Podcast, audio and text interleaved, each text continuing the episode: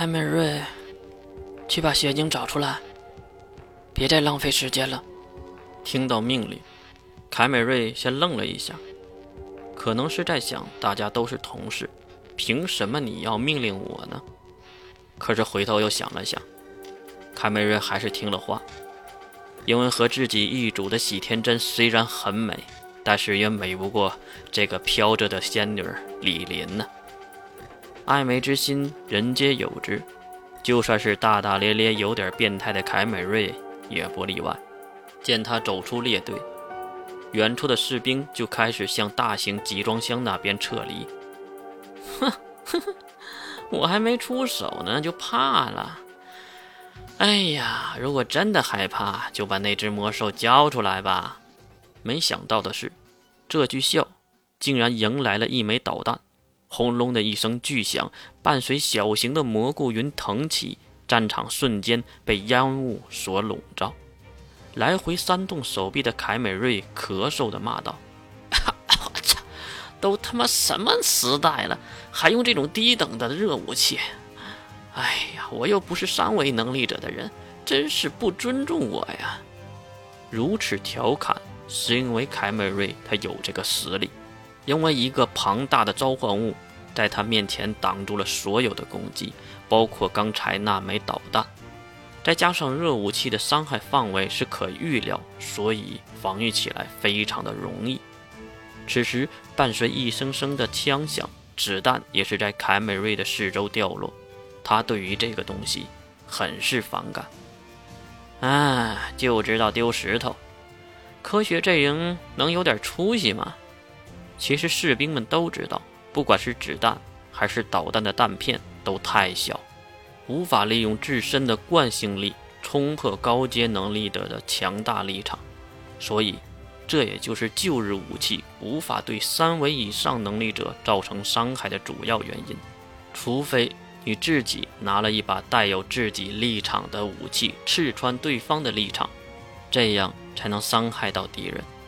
那都知道没有用，为什么还要这样浪费子弹呢？至少子弹还可以对付一下士兵级的包子的。哎呦，别跑啊！犹如凯美瑞口中的一样，士兵们正在后退，也在争取时间。那为了什么争取时间呢？就在此时，一声电子合成音在凯美瑞的身边响起，粗犷而且诡异。站在巨大召唤物肩膀上的凯美瑞很是奇怪。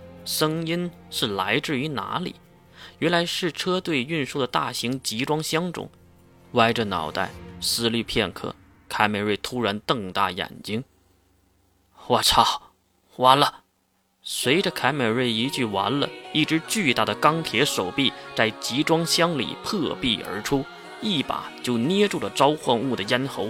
然后，另一只机械手带着嗡嗡作响的超大版激光剑挥舞而来。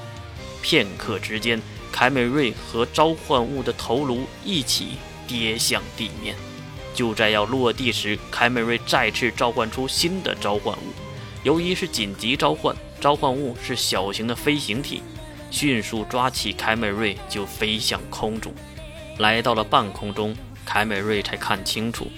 那集装箱中站起来的巨大物体，那是德国国防组织最尖端的铠甲技术——火种。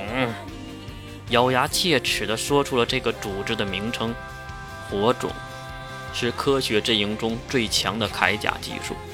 他们将即将死去的老兵的意识上传在一个叫火种的设备里，然后搭载上超级机器人。这样，一个拥有丰富战斗经验的高达就此出现。任何一个火种单独拿出来都是四维的能力，因为火种不仅搭载了目前人类最尖端的武器，还有失落一族的远古技术。啊，真他妈的倒霉！哎，还在吐槽的凯美瑞蹲在自己的召唤物上，因为有一条腿是机械的，很不方便。至于为什么他要惊讶？因为他看到这个袭击他的火种身边，也就是隔壁的集装箱，也是打开的状态。不，不会吧？这句“不会”也让另一台火种机器人从天而降，他关闭了迷彩系统，突然出现在凯美瑞的头顶，并用力地挥舞带着离子能量的超大型电锯，嗡嗡的声音给凯美瑞的脸都吓白了。我操！帮我一把呀！忽然，一道四维的雷电将火种机器人推出了一段距离。可是再看他的外表，完全没有任何的伤痕。当然，不管怎么样，还是让凯美瑞逃过了一劫。至于远处释放雷电的李田，就有些不懂了：为什么四维的高墙落雷竟然没有伤害？难道是被能力弹回来的喜天真挥舞长剑，站稳脚步？虽然眼睛还看着眼前的奥尔福特，却帮李田解释了心中疑问：别拆了，是抗魔涂装，估计要更换对手了。那个火种，你们应付不来的。这话多多少少的刺痛了魔法师李田的自尊心。他看向空中和地面的两具高大的火种机器人，哼，一堆烂铁而已。最多侍卫，难道他们还有进阶的可能吗？这样的嘲讽也没让火种这边说什么，他们依然在分析战场和这四个人的能力破绽。毕竟一会儿打起来，越了解对方，就越容易获胜。李田哥，你可别误会了，这个玩意一个是侍卫，两个可就不是了。喜天真的这话是真的。火种机器人会和其他的火种进行无障碍的瞬间交流，而达到战场无死角的战斗方式，无论是攻击和防御都会大幅面的提升。多一台就多半个维度。被说服的李田转头看向那车队中还有两个巨大的集装箱没有打开，如果里面也是火种机器人，估计这个血警是抓不了了，因为血警的能力也不容小视。必须留点力气给雪景。想了半天，李田还是无奈的叹气，可能想到了什么不好的方法，但是又不得不那么做一样。唉，凯美瑞，别玩了，直接上竞技。齐天真，能力开放吧。我和李林留着力量对付血井。李田的话，不仅喜天真没说什么。就算是话多的凯美瑞也没废话，直接在小型召唤兽的身上站了起来，因为他知道再不拿出实力，可能要打很久。如果对方有支援，那就会更糟糕。好的，田哥，躲远一点。凯美瑞将手指放入口中，用力地咬了下去，鲜血马上流了出来。看到此等情况，两个火种机器人几乎是零反应。立马开启了全方位的轰炸，几千枚小型光感导弹奔着凯美瑞就飞了过去。能力开放百分之百，承认。没想到的是，在地面抢了风头的竟然是喜天真。那强大的能力波动瞬间吹向四周，一个奇怪的立场也跟着出现。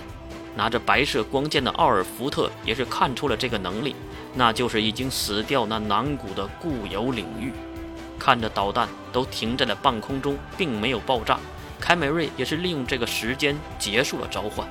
禁忌，共体召唤，死神加尔特。